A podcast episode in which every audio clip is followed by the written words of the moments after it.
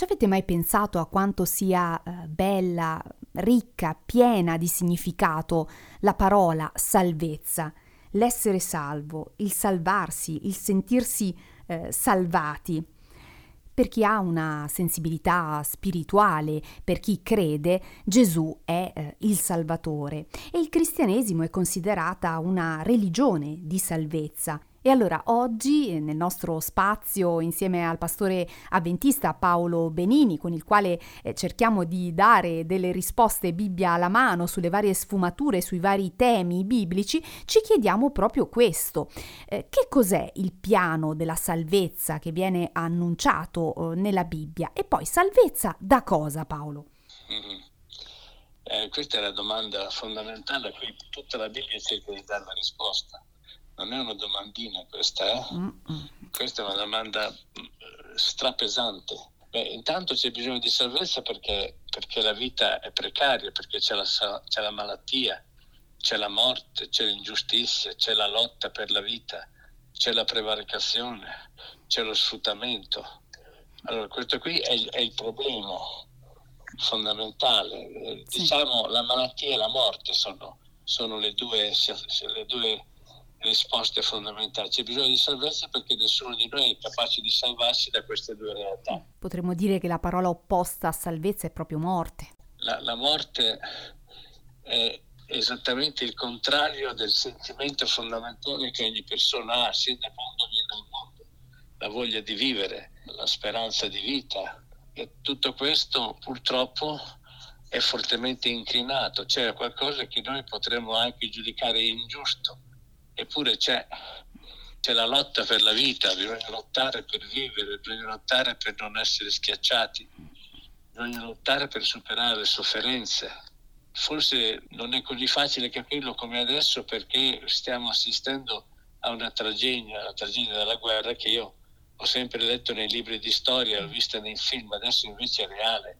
Sì. Io non ho mai visto la guerra prima, in prima persona, non solo ho visto perché sono stato a, a offrire del volontariato ai profughi in Romania e eh, Ucraina, ma perché se ne parla, tutti i momenti se ne parla, lo vediamo, sentiamo ed è una cosa tragica.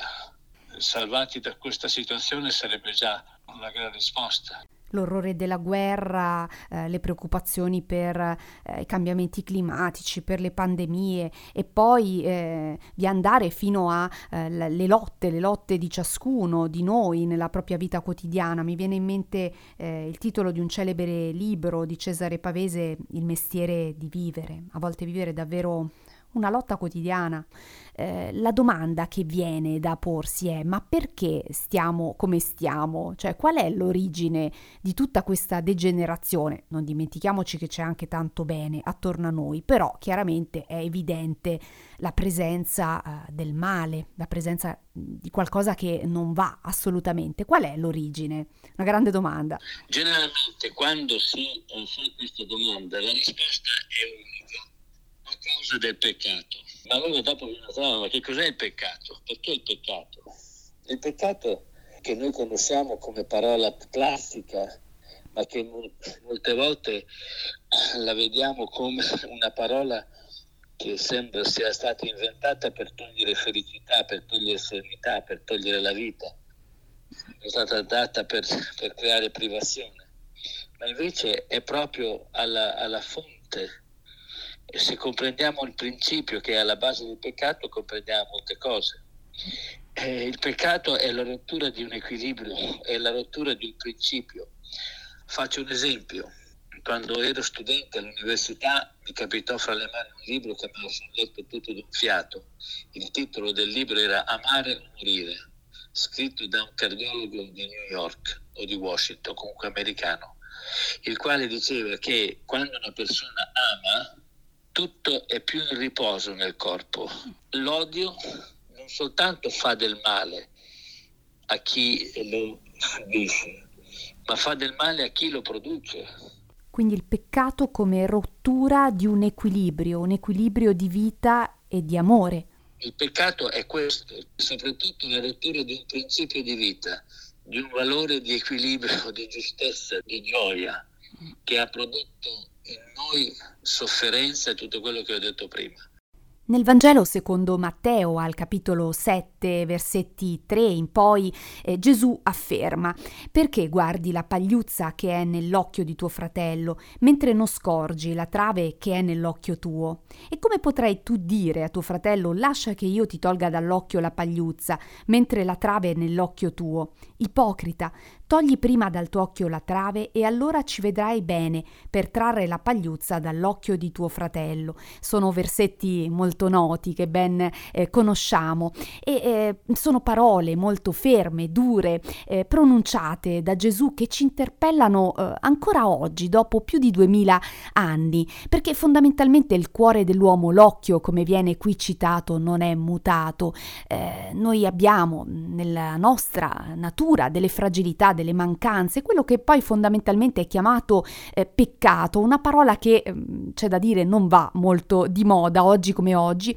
E qui su RVS ancora un buongiorno da Veronica Dazio insieme al nostro amico il pastore eh, Paolo Benini. Stiamo proprio parlando del peccato, di questa caduta, di questo spezzarsi di un equilibrio di armonia, di amore che non era previsto nel piano eh, originale di Dio per l'uomo. E allora Paolo, cosa possiamo dire di più eh, su questa condizione di peccato?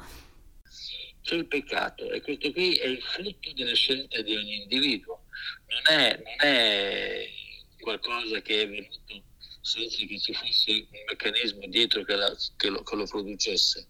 Questo è il risultato delle nostre scelte, prodotte per scelte egoistiche di, eh, diciamo che adesso ripeto una frase che ho sentito una volta in una relazione pubblica, il peccato è l'amore rivolto nella direzione sbagliata verso se stessi soltanto, a esclusione degli altri.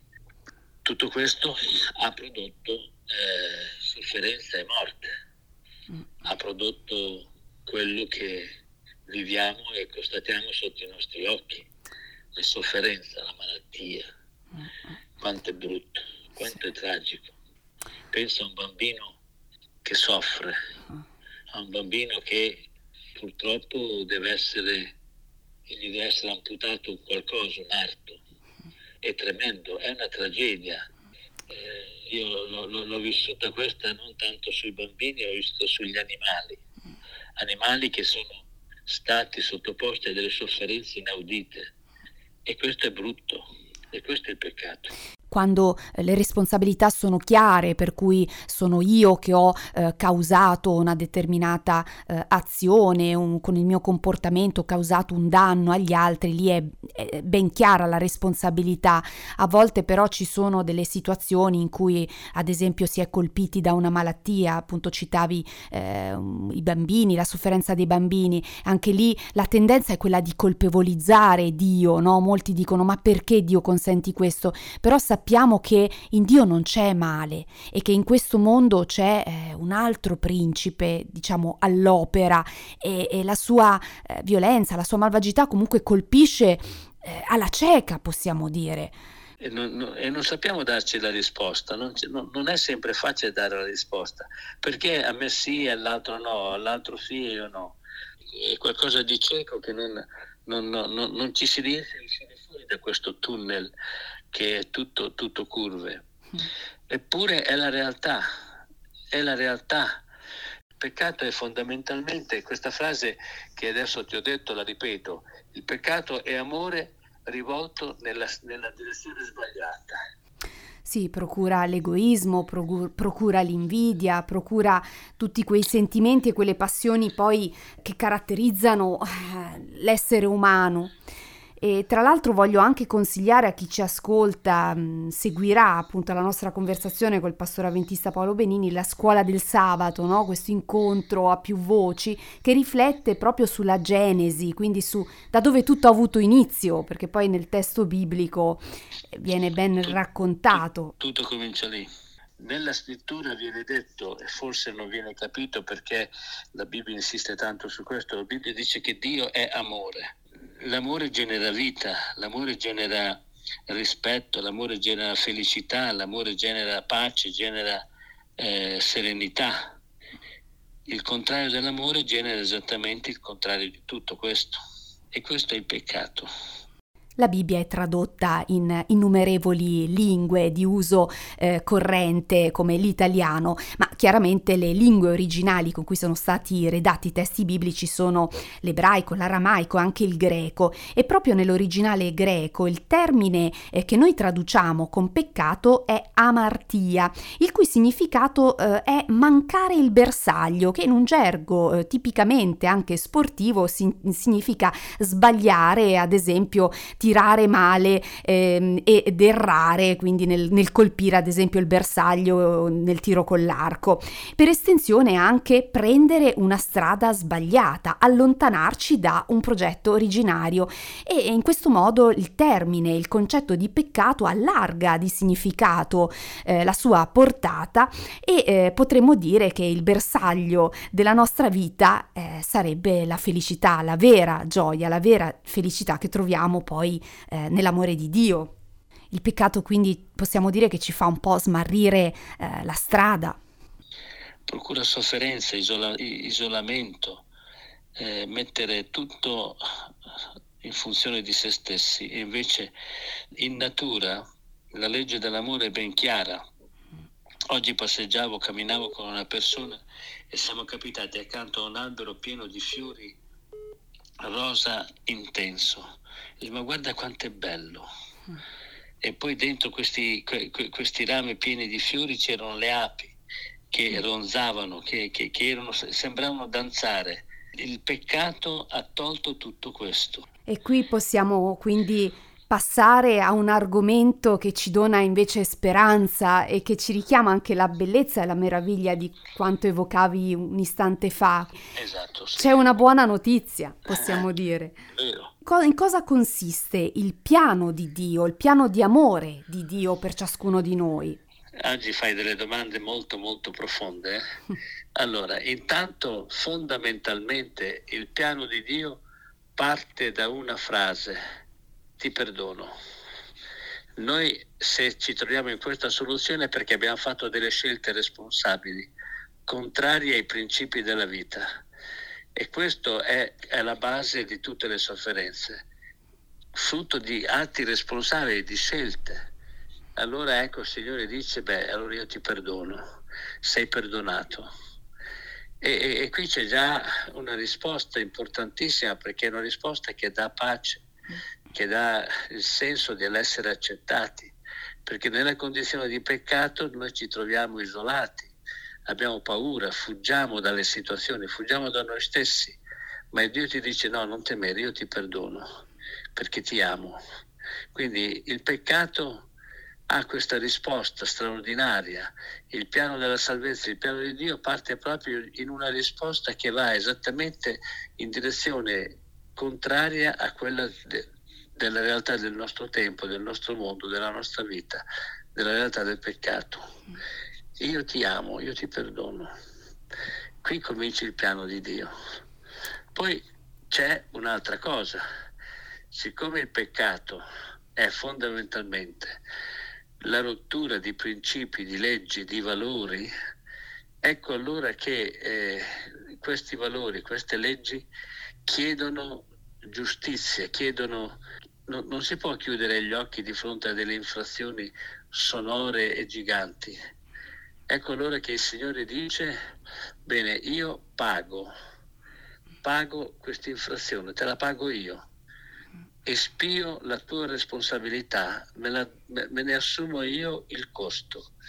E questo è il secondo spe- aspetto del piano della salvezza. Il primo è io ti perdono, io ti amo. Il secondo, beh, le conseguenze me le, me le, me le addosso io le subisco io, le pago io. L'amore di Dio arriva a questo. Non soltanto che lui ti dice ti perdono, non mi fa pesare su di me il senso di angoscia, di colpa, ma lui dice adesso le conseguenze le pago io, me le assumo io. E siamo quindi arrivati al gesto d'amore, eh, quello con la A maiuscola, eh, la croce, la morte eh, per mezzo eh, della croce di Gesù. prima di dare un po' di spazio alla musica e di ritornare qui in studio, eh, leggiamo allora un versetto molto conosciuto in Giovanni al capitolo 3, il versetto 16 che dice Dio infatti ha tanto amato il mondo da dare il suo figlio unigenito, Gesù, perché chiunque crede in lui non muoia ma abbia la vita eterna eterna. Gesù depose la sua vita solo dopo aver completato l'opera che era venuto a compiere e con il suo ultimo respiro esclamò è compiuto. Giovanni 19:30. Eh, leggo queste parole da mm, un libro che eh, ogni tanto mi piace citare in questo spazio radio, si intitola La speranza dell'uomo, è scritto dall'autrice cristiana ispirata Ellen White, lo potete trovare sul sito edizioni a e ci offre davvero eh, delle pagine vivide così presenti della vita eh, di Gesù e del piano della salvezza di cui stiamo parlando oggi e che è collegato a questo è compiuto, al sacrificio della croce. Eh, Paolo, Paolo Benini, pastore avventista che è qui con noi al telefono, cosa possiamo aggiungere mh, mm, a questo proposito? Sì, ora c'è, c'è qualcosa in più, c'è, perché la croce risponde a, a una domanda, ma non è sufficiente c'è qualcosa in più, adesso cerco di esprimerlo, spero di trovare le parole perché ci riflettevo mentre aspettavo la tua telefonata. Allora, l'amore di Dio non è soltanto, beh, eh, mi assumo io le conseguenze delle tue scelte, pago io. No, non ti preoccupare, è pagato. Non è soltanto questo, ma c'è un'altra cosa. Gesù non è venuto soltanto per dire da quella croce, Padre, perdoniamo non è soltanto questo. Gesù è venuto e ha vissuto come sarebbe dovuto vivere ogni essere umano. Ha acquisito dei crediti, ha acquisito dei meriti, lui, non io. E lui mi mette a disposizione il, il capitale che ha realizzato. Il debito non solo me lo ha pagato subendo su di sé le conseguenze, ma tutto il bene che ha fatto me lo mette a credito mio. Un'immagine che richiama eh, una realtà vicina a noi, un po' quella del mettere da parte anche dei, dei risparmi, eh, in questo caso dei meriti, dei meriti di valore eh, immenso. Nel giorno in cui ci sarà il giudizio finale, Paolo Benini non sarà in grado di sopportare la, il proprio debito. Ecco allora che lui dice, bene, ti do il, ti, ti accredito quello che è mio, ti accredito il mio, inter- ti accredito il mio conto, lo, lo, lo, passo a te. Non solo sei perdonato, sei, sei ricco adesso. Questa è una eh, esemplificazione del senso della grazia, no? Di questa... es- è, un, è, il dono di Dio, esatto, l'esemplificazione del dono di Dio. È evidente, è chiaro. E molte volte noi rispetto ai doni ci sentiamo anche un po' come dire, anche un po' imbarazzati, no? Quasi non me lo merito, certo. quindi... Eh no, eh, certo, non ce lo meritiamo, è vero, però qui ci sta anche la nostra necessità di, di umiltà, di prendere coscienza che da soli non ce la faremo mai e, lui per amore, per amore fa tutto questo. Solo per amore, e questo forse è la sintesi eh, della nostra riflessione devo dire oggi molto profonda sui temi centrali del, del messaggio cristiano ed evangelico. Quindi siamo partiti da ma perché eh, c'è bisogno di salvezza, eh, per quale motivo, cioè siamo, viviamo in un contesto di dolore, di sofferenza, però ecco ci sono buone notizie, c'è speranza e possiamo anche dire che nessuno si salva da solo, no? Questa celebre frase. Assolut- assolutamente no. Eh, e abbiamo bisogno anche l'uno dell'altro eh, e soprattutto dell'amore che ci viene da Dio. Da Dio, esatto. Ecco, questo è il pensiero che volevo condividere oggi. Spero che i nostri ascoltatori trovino degli spunti per approfondire, per andare oltre quello che noi ci siamo detti, che è sicuramente limitativo, è limitato. Mm. Però eh, eh, credo che sia il percorso, l'inizio di un percorso che non finirà qui, durerà per sempre, avremo la possibilità di approfondirlo sempre di più perché l'amore, l'amore, non, ha, l'amore non, non, può essere conteggiato, l'amore è qualcosa di talmente che va talmente al di là che noi non siamo in grado di quantificarlo. Grazie, grazie Paolo. Ricordiamo allora il numero di telefono al quale scriverci, un messaggino WhatsApp o Telegram, il 348 222 7294, lo ripeto 348 222 7294 se avete necessità, voglia ecco di, eh, di darci anche degli input, degli stimoli sui quali riflettere il sabato qui su RVS, eh, aspettiamo i vostri messaggini. Alla prossima occasione Paolo. Alla prossima, saluti Veronica.